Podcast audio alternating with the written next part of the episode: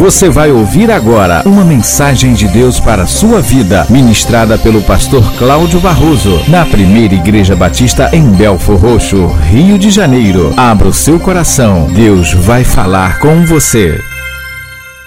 Acompanha comigo a leitura que vou fazer de Lucas capítulo 9, versículos 23 e 24. Primeiro eu quero fazer uma pergunta a você. Você tem uma cruz? E essa tua cruz está vazia? Não, não estou falando da cruz de Cristo. Eu estou falando da sua cruz, a tua, a tua cruz. Tua cruz está vazia. Lucas capítulo 9, versículo 23 e 24, o Senhor Jesus é quem está dizendo. E dizia a todos: Se alguém quer vir após mim, negue-se a si mesmo e tome cada dia a sua cruz e siga-me. Porque qualquer que quiser salvar a sua vida, perdê-la-á mas qualquer que por amor de mim perder a sua vida, a salvará. Eu vou ler de novo, é Jesus dizendo: Se alguém quer vir após mim, disse Jesus, negue-se a si mesmo, tome a cada dia a sua cruz e siga-me. Porque qualquer que quiser salvar a sua vida, perdê-la-á, mas qualquer que por amor de mim perder a sua vida, a salvará. Lá em Mateus capítulo 16, versículos 21 a 23, algum tempo antes de morrer e ressuscitar, Jesus começou a explicar aos seus discípulos tudo o que ele teria de sofrer. Mas Pedro não quis aceitar essa mensagem. E Jesus Cristo o repreendeu, explicando que as coisas de Deus são diferentes das dos homens. Então, Jesus disse que se alguém quisesse segui-lo, deveria negar-se a si mesmo, tomar a sua cruz. Para salvar a sua vida, o seguidor de Jesus precisa perder a sua vida. É isso que Jesus está dizendo. Se você quer ganhar a tua vida, você tem que perdê-la. Se você quer salvar a sua vida, como seguidor de Jesus, você tem que perdê-la. Negar-se a si mesmo, amados, significa abandonar o pecado e submeter a sua vontade, à vontade de Deus, estando pronto a se sacrificar por amor a Jesus. Você está pronto a isso? Seguir a Jesus implica largar mão de tudo que não está dentro da vontade de Deus para nós. Eu vou repetir. Negar-se a si mesmo significa abandonar o pecado e submeter a tua vontade à vontade de Deus, estando pronto a se sacrificar por amor a Jesus. E seguir Jesus implica largar mão de tudo que não está dentro da vontade de Deus para você, para mim. Olha, pessoas estão procurando igrejas com pregadores que são coaches, e como está na moda esse negócio de coach, né? E como há coaches nos altares das igrejas. E as pessoas estão procurando igrejas com esses pregadores, coaches, que pregam mensagem de autoajuda, que levam as pessoas a se sentirem importantes, capazes, a aprenderem a se libertarem de tudo que lhes entristece, porque o negócio é ser feliz. Eu só quero é ser feliz. O negócio é ser feliz. Esses homens coaches, pregadores coaches, estão ricos, muitos deles milionários, porque as pessoas pagam para receber esse tipo de mensagem que promete abrir suas mentes para se tornarem felizes. Eu já fui em cultos que eu vi, eu vi, e eu vi porque eu vi a pessoa fazer. Na hora da adoração, na hora em que são chamados para ir lá à frente para semear uma oferta de fé naquela palavra eu vi gente dar mais de 10 mil reais. Eu vi gente pegar dinheiro de poupança e entregar como oferta por fé àquela palavra de prosperidade sobre a sua vida. Palavra do coach. Amados, as pessoas querem ser felizes. E por causa disso, tem coaches aí que, para pregar em algumas igrejas, ah, é baratinha a oferta que eles pedem. 10 mil reais, 15 mil reais, 50 mil reais. Depende da sua projeção na mídia, nos meios de comunicação, do quanto eles são famosos.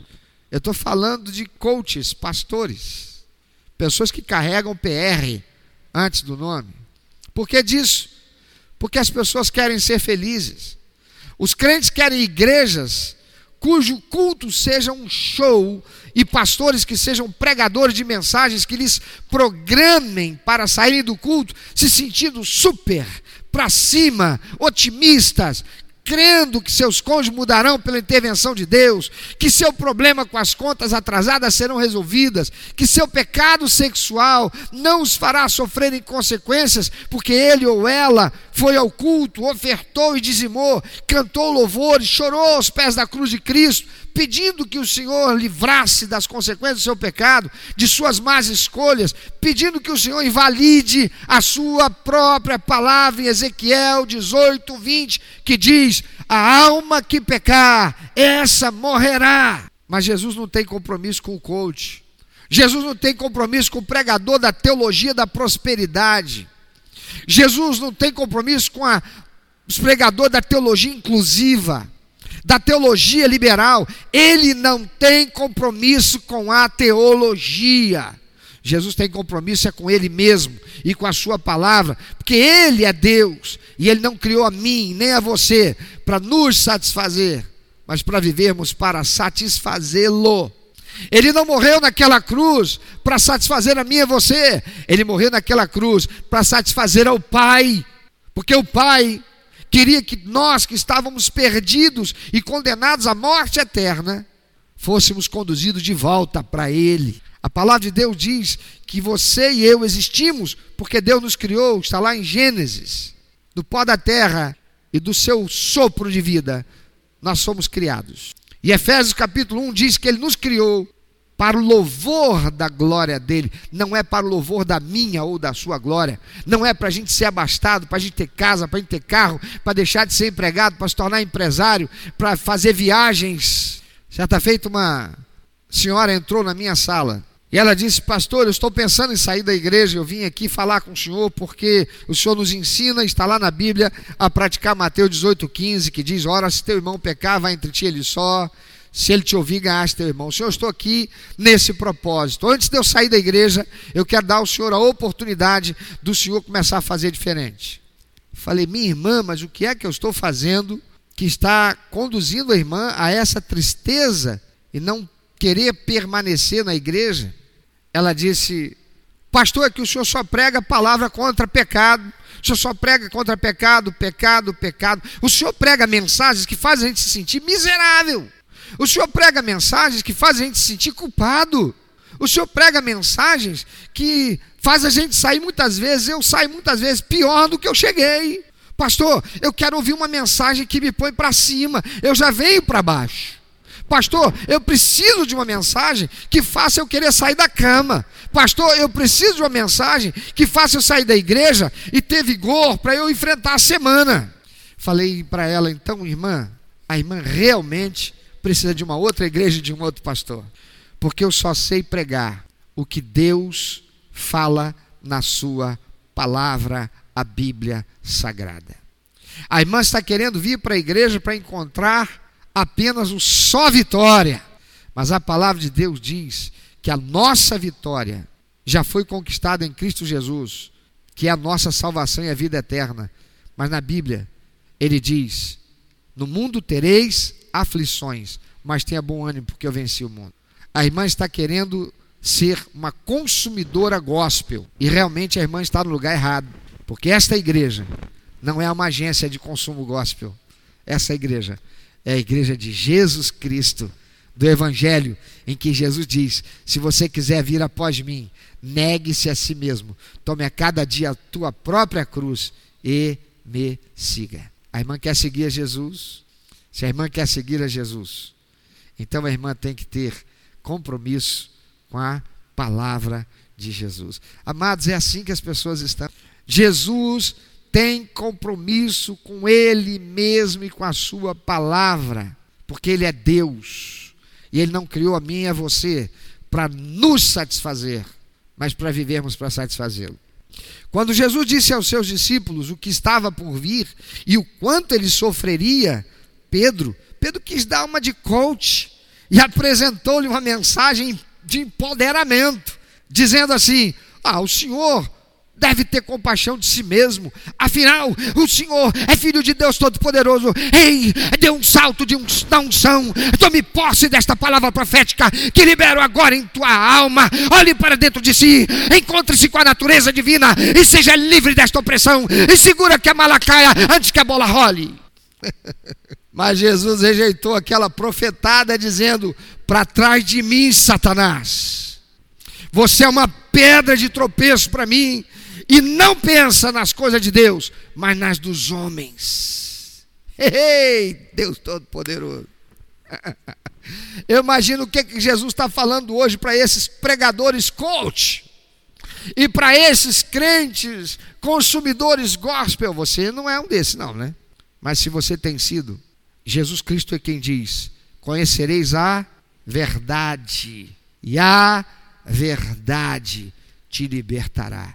Não é a palavra macia, não é a palavra gostosa, não são os adjetivos, os predicados, os substantivos que te levam para cima. É a verdade. E a verdade que a Jesus diz: quem quiser vir após mim, negue-se a si mesmo, tome a cada dia a sua própria cruz e me siga. Porque aquele que quiser ganhar a sua vida, perdê-la-á. Mas aquele que perder a sua vida por amor de mim, achá-la-á. Jesus. A palavra de Deus diz, queridos, lá em Efésios capítulo 1, de 4 a 6, que o propósito da nossa existência é darmos fruto de vida eterna e fruto da vida eterna. Jesus não tem compromisso em nos fazer felizes aqui nessa terra, meu amado. O compromisso de Jesus é que nós tenhamos vida eterna. Ter felicidade aqui nessa vida, é claro que é possível para mim e para você. Não significa dizer que nós, os cristãos, temos que ser masoquistas. Ah, que venha o sofrimento. Porque Jesus diz: farte-se da afronta. Não é nada disso. Nós podemos e devemos ser felizes aqui. Mas felicidade aqui, amado, não pode estar circunscrito ao que eu tenho, ao que eu ganho, ao que eu conquisto, ao que eu me torno do ponto de vista social, econômico, financeiro, político, não, material, não. As pessoas não querem ouvir que seguir Jesus significa que Ele não retirará de nós a nossa cruz, porque é isso que muita gente está indo para a igreja para pedir: Jesus, tira de mim a minha cruz, Senhor, tira de mim essa cruz. Senhor, tira de mim esse marido, tira de mim essa esposa, tira de mim aquele patrão, tira de mim, Senhor, aquele colega de trabalho, tira de mim, Senhor, a enfermidade. tira de mim a cruz. Elas não querem ouvir que seguir Jesus significa que ele não vai retirar a cruz, mas que ele usará a cruz que nós temos para fazer o Pai glorificado em nós e que já nos abençoou por isso, nos garantindo a vida eterna, onde não haverá mais coronavírus, hospital, corrupção, solidão, dor, tristeza, depressão, síndrome do pânico, enfermidades, fome, traição, miséria, nada que nos possa fazer chorar ou sofrer. Ele já nos deu. Aleluia. Ele já nos deu. Tem alguém para dizer aleluia aí? Glória a Deus. Ouça isso. Jesus não está preocupado com a igreja abarrotada de gente bem vestida, cheia de badulaques, de ouro, de prata, chegando de carrão, disputando quem é mais comentado nas redes sociais, ou que você se deixe ser, oh, perdão, que você deixe de ser empregado, passe a ser empresário, cheio de grana, com carros na garagem, com viagens, mas que vai acabar ouvindo dele no dia do juízo. Nunca te conheci, aparta de mim, porque você é como os que praticaram a iniquidade. Mateus 7, 21 a 23. Jesus disse que você e eu temos que carregar a nossa cruz e segui-lo assim mesmo.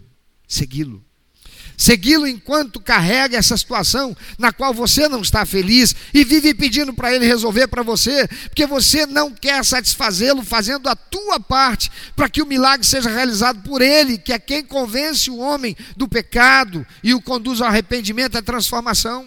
Olha o que diz a palavra do Senhor. Não te conforme com o estado de coisas em que estás, mas seja transformado pela renovação do teu entendimento Tem um monte de crente querendo prosperidade, mas não quer estudar. Tem um monte de crente querendo se tornar empresário, mas não investe nem sequer para estudar a palavra de Deus. Tem um monte de crente que vai às igrejas dizendo: Eu sou crente, eu sou filho de Deus, entrega dízimo e oferta e vai embora. Não faz evangelismo, não faz visita intencionalmente para levar a palavra de Deus a alguém, não participa do café com Cristo. Nossa igreja, agora não, por causa do afastamento social, mas esta igreja aqui, em dias da semana, irmãos, acordam de madrugada, compram o pão assim que a padaria abre, aliás, antes que a padaria abra, porque já tem um acordo lá com o padeiro, o dono da padaria, já pega lá a quantidade de pães, vem para a igreja, fazem o café, o leite, corta o pão, coloca ali a margarina, colocam em cestas, em garrafas térmicas, oram e saem pelas ruas do centro para levar um café da manhã às pessoas humildes, menos humildes é uma palavra errada nesse contexto, as pessoas menos favorecidas que acordam de madrugada, vão para uma fila do INSS, vão para a fila do posto de saúde, vão para a fila de um banco, vão para a fila de um, de um órgão público, na intenção de quando abrir conseguir uma senha para ser atendido, e muitas delas não têm nem dinheiro para comer, apenas a passagem de volta e nós levamos o pão, o café, o leite e a palavra de Deus. Mas quantos crentes não têm disposição? Querem ser meros financiadores. Eu estou investindo, estou só financiando, já estou fazendo a minha parte. Mas não coloca o talento a serviço de Deus, não coloca o dom a serviço de Deus, não coloca o tempo a serviço de Deus, não coloca seus relacionamentos a serviço de Deus, não coloca a sua influência social a serviço de Deus. Deus não é banqueiro, que quer o seu dinheiro e o meu dinheiro. Isto aqui é consequência da minha fidelidade, da minha devoção àquele que eu sei que deu tudo para me salvar. Mas eu sou dele, então eu tenho que ir e servi-lo. Jesus disse que você e eu temos que carregar a nossa cruz e mesmo assim segui-lo. Seguir Jesus, querido, enquanto carrega essa situação na qual você não está feliz e vive pedindo para ele resolver para você porque você não quer satisfazê-lo fazendo a tua parte para que o milagre seja realizado. Quando os, quando os ah, leprosos vieram até Jesus, eles queriam ser curados. Jesus disse para eles: vão, apresentem-se ao sacerdote. O texto da palavra de Deus diz que enquanto eles iam, eles foram sendo curados. Tem muita gente vindo para a igreja participar de culto, tem muita gente subindo monte, tem muita gente participando de jornada de oração, de clamor a Deus, mas não quer ir, não obedece, não faz a sua parte. Tem muitos que acreditam que fazer a sua parte é só devolver dízimo e entregar a oferta, e não é. É carregar a cruz, é enquanto eu vou, vou carregando a minha cruz, mas não para ficar mostrando-a para o Senhor. Senhor, olha aqui minha cruz, Senhor, tira ela de mim, Senhor, alivia meu fardo. A promessa do Senhor, querido, é que Ele te dará escape. Ele me dará escape. A promessa dele é que Ele nos dará escape quando sendo provados, enquanto nós carregamos a nossa cruz. 1 Coríntios capítulo 10, versículo 13, da parte de Deus, o apóstolo Paulo nos diz o seguinte: Não sobreveio a vocês tentação que não fosse comum aos outros homens, e Deus é fiel ele não permitirá que vocês sejam tentados além do que podem suportar. Mas quando forem tentados, Ele lhes providenciará um escape para que o possam suportar. Essa palavra aqui me faz ter que falar algo que vai chocar você e talvez vá fazer um bando de pregadores coach arrebentar comigo aí nas mídias sociais, embora eu não seja um cara famoso.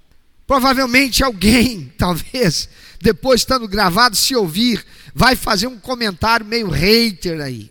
Mas eu tenho que dizer, eu já sofri depressão, eu já sofri transtorno de ansiedade, eu já sofri, sofri síndrome do pânico, eu já cheguei às raias do suicídio e eu era crente.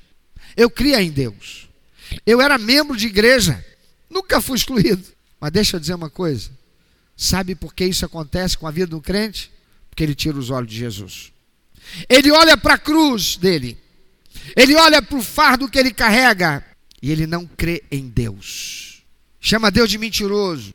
Permite que esse espírito, porque é um demônio, é um espírito, o nome dele é espírito de ansiedade. É um opositor a nós. A palavra de Deus diz: toma cuidado, vigiem, porque o diabo, teu adversário, anda ao teu redor bramando como leão buscando quem possa dragar. É um demônio espírito de ansiedade, espírito de depressão, espírito de síndrome do pânico.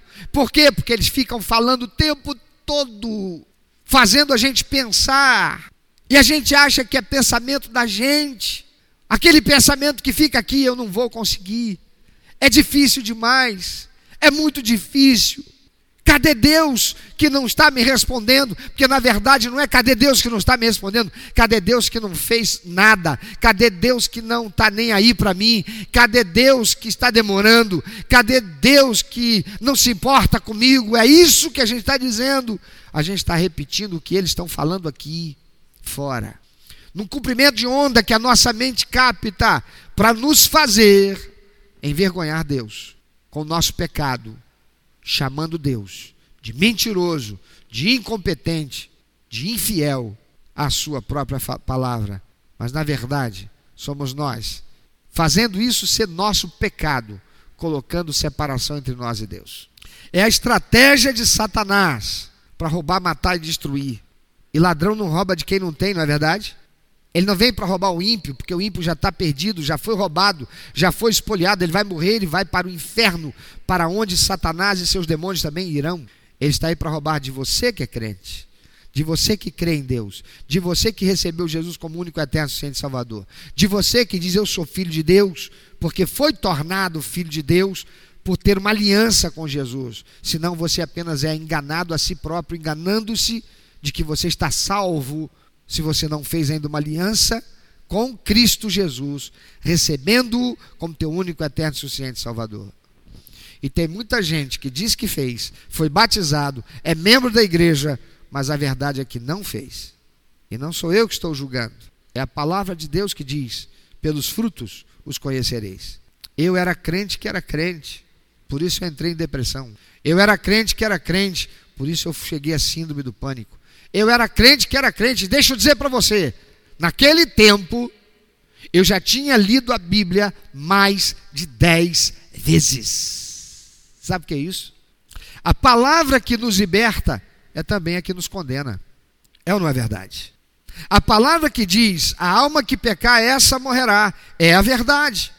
E ela nos liberta, porque ela diz: Eu vim para que vocês tenham vida, Jesus falando, e vida em abundância.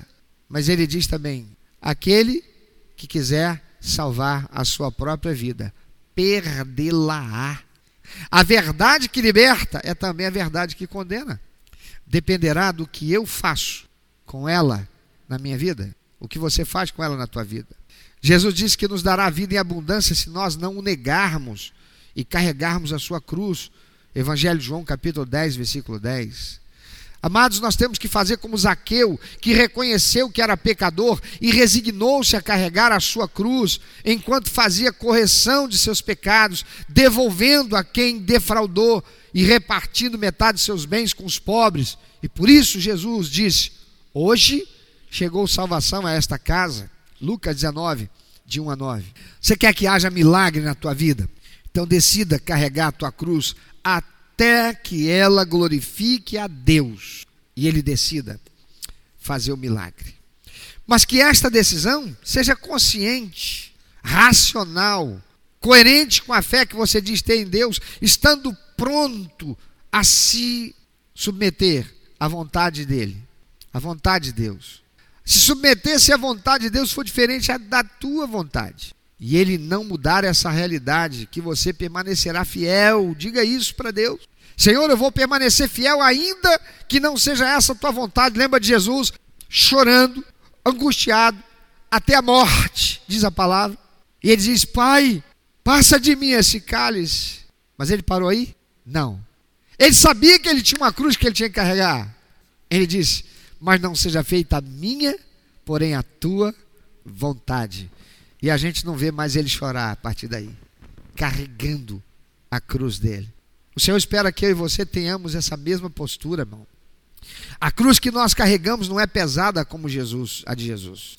Jesus carregou sobre si o pecado de todos nós. A gente carrega só a nossa própria cruz, tendo a salvação e a vida eterna por herança garantida. Por ele que carregou a nossa cruz, que não poderíamos, dos nossos pecados.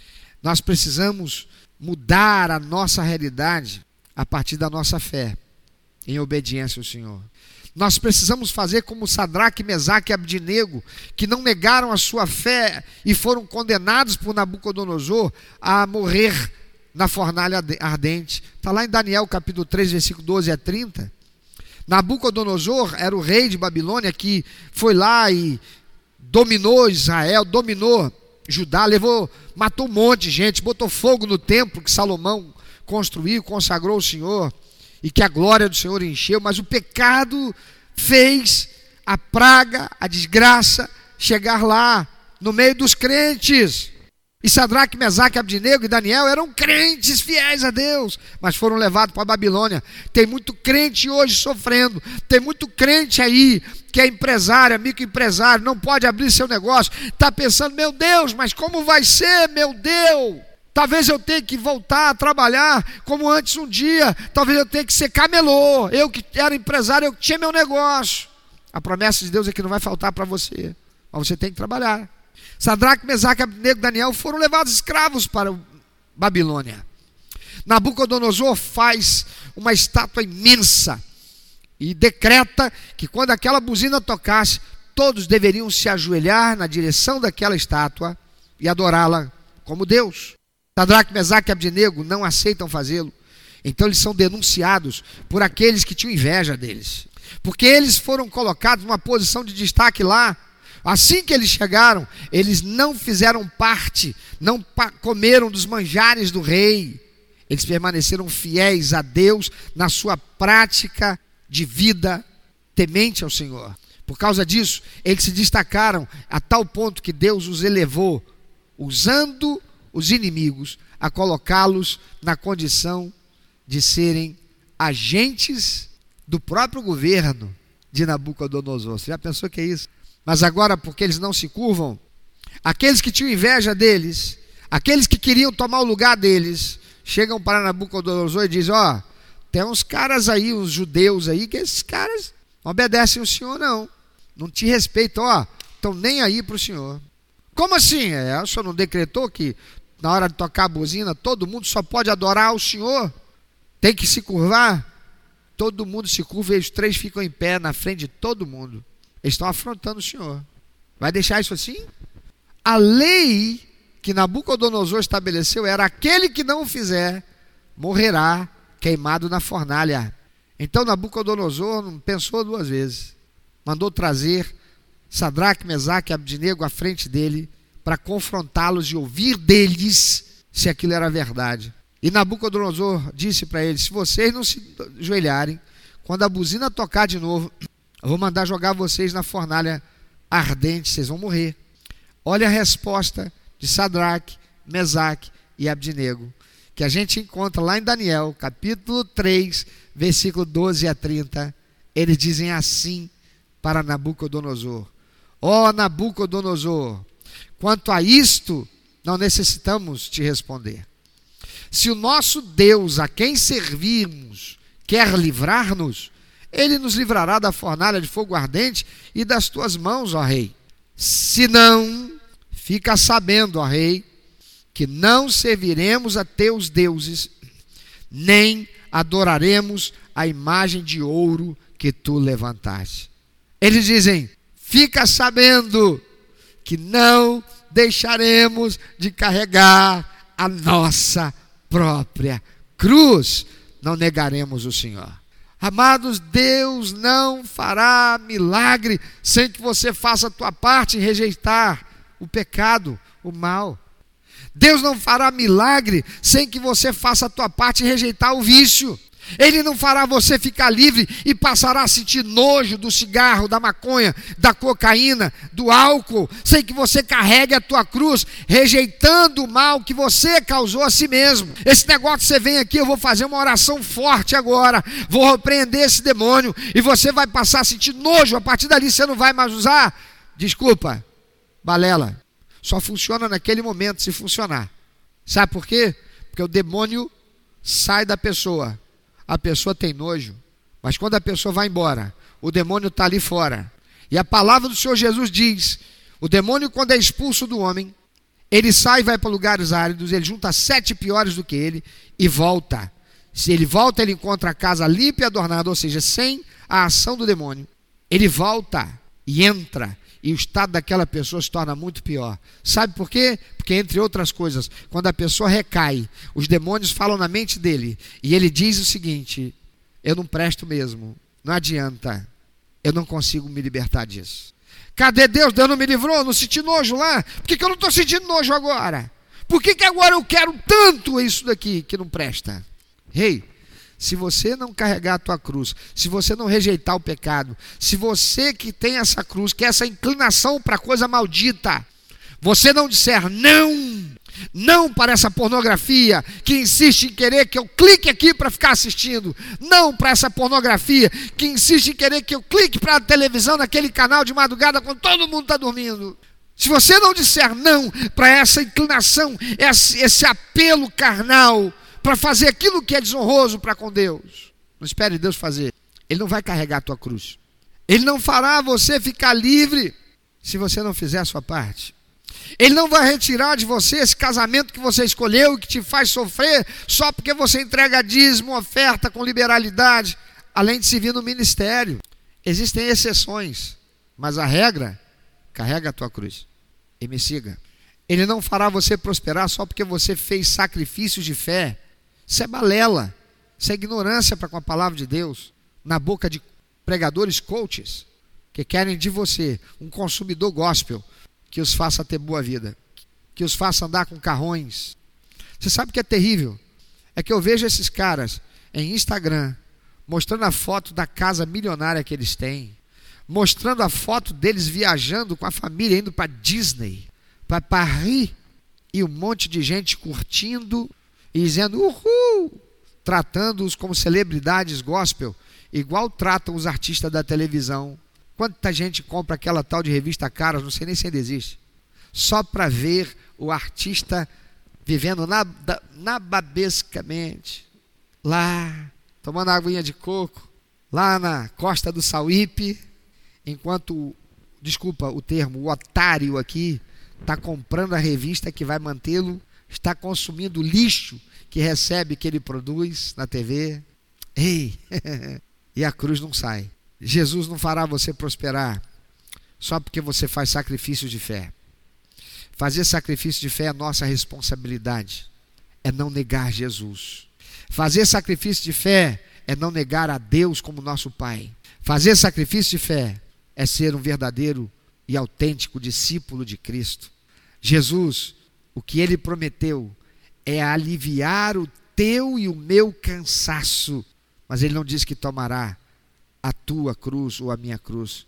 Ele disse: Vinde após mim, todos vós que estáis cansados, sobrecarregados, e eu vos aliviarei. É o que o apóstolo Paulo disse lá em 1 Coríntios 10 a 13. Não sobreveio a vocês tentação que não fosse comum aos homens. Todos os homens passam por isso, os ímpios, assim como vocês são crentes.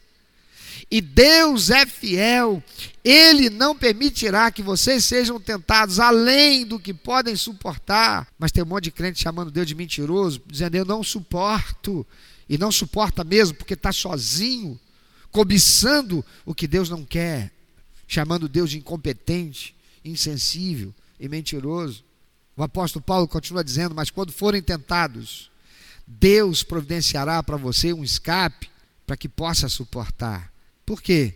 Porque não abre mão, não joga fora a cruz, mas se submete a Ele com fé, crendo, e recebe o alívio recebe o socorro, recebe a força, recebe a capacitação que é dada pelo Espírito Santo. Jesus prometeu aliviar o teu cansaço, não diz que tomará a tua cruz.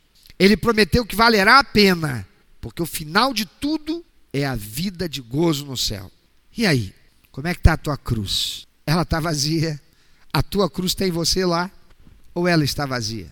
Você já chutou o balde da cruz e está no mundo e está sofrendo e reconhece que tem sofrido as consequências porque você chutou a tua cruz, porque você saiu da tua cruz, porque você jogou a tua cruz fora. Volta hoje para Jesus. Faz hoje um concerto com Ele. Recebe hoje Jesus como teu único, eterno, suficiente Salvador. Faça dele Senhor da tua vida. Faça uma aliança com Ele. Esse negócio de bater no peito e dizer eu também sou de Deus, eu também sou filho de Deus, é balela.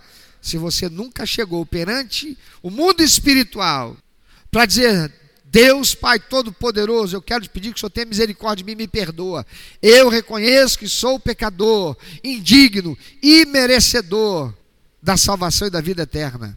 Porque o Senhor precisou mandar Jesus Cristo a esse mundo para morrer naquela cruz que ele não rejeitou, mas em obediência entregou a sua vida para que eu pudesse encontrar o Senhor.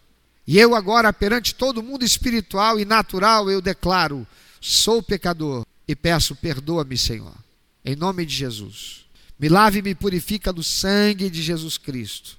Eu recebo a Ti, Jesus Cristo, como meu único, eterno, suficiente Salvador e faço contigo agora aliança de a partir de hoje ter a Ti como Senhor da minha vida para conduzir os meus passos e eu vou conhecer-te através da Bíblia Sagrada, aprender os princípios e valores da Tua palavra que vão fazer-me ter luz para os meus pés, luz para o meu caminho. Para que as minhas decisões não sejam mais como antes, fazendo vazão ou dando vazão à inclinação da carne, abandonando a cruz. Mas eu vou carregar a minha cruz com fé até o último suspiro de vida, sem negar o Senhor, crendo que o Senhor me capacitará para suportar o que tiver que suportar, e fazendo disto motivo para o louvor da glória do Senhor. Porque eu te recebo, Deus Pai Todo-Poderoso, como meu Pai, pelos méritos de Jesus Cristo, a quem recebo agora como meu único, eterno, suficiente Salvador, e com quem faço essa aliança. E eu te agradeço por isso. E eu peço, Espírito Santo, venha habitar em mim, para que eu tenha força, capacitação e entendimento, e possa seguir nessa jornada da vida, até o dia que vou encontrar com o Senhor, para viver no céu de gozo por toda a eternidade. Se você nunca fez esta oração, você não é filho de Deus. Não sou eu que estou falando isso, não. Eu estou só repetindo. Se você tem uma Bíblia, abra lá, Evangelho de João, capítulo 1, versículo 10 a 13. Jesus veio para os que eram seus, os seus não receberam, mas a todos quantos o receberem, a estes é dado poder de serem tornados filhos de Deus. E aí, a tua cruz está vazia? Então é por isso que a tua vida também está vazia vazia da presença do Espírito Santo Consolador, que te convence do pecado, da justiça e do juízo, mas também te capacita para que você possa viver a vida de paz, de equilíbrio, de satisfação que Jesus prometeu. Isso é vida e vida em abundância. E a vida eterna. Porque aquele que foi salvo sabe, tudo isso aqui vai passar. Mas a vida eterna com o Pai é eterna não terá coronavírus, hospital, talvez um cônjuge que, que, que fira, que machuque, que faça sofrer, um problema com o patrão, não haverá nada disso. Não terá dor, enfermidade, crime, eternidade com Deus no céu. Tua cruz está vazia. Pensa um pouquinho sobre isso.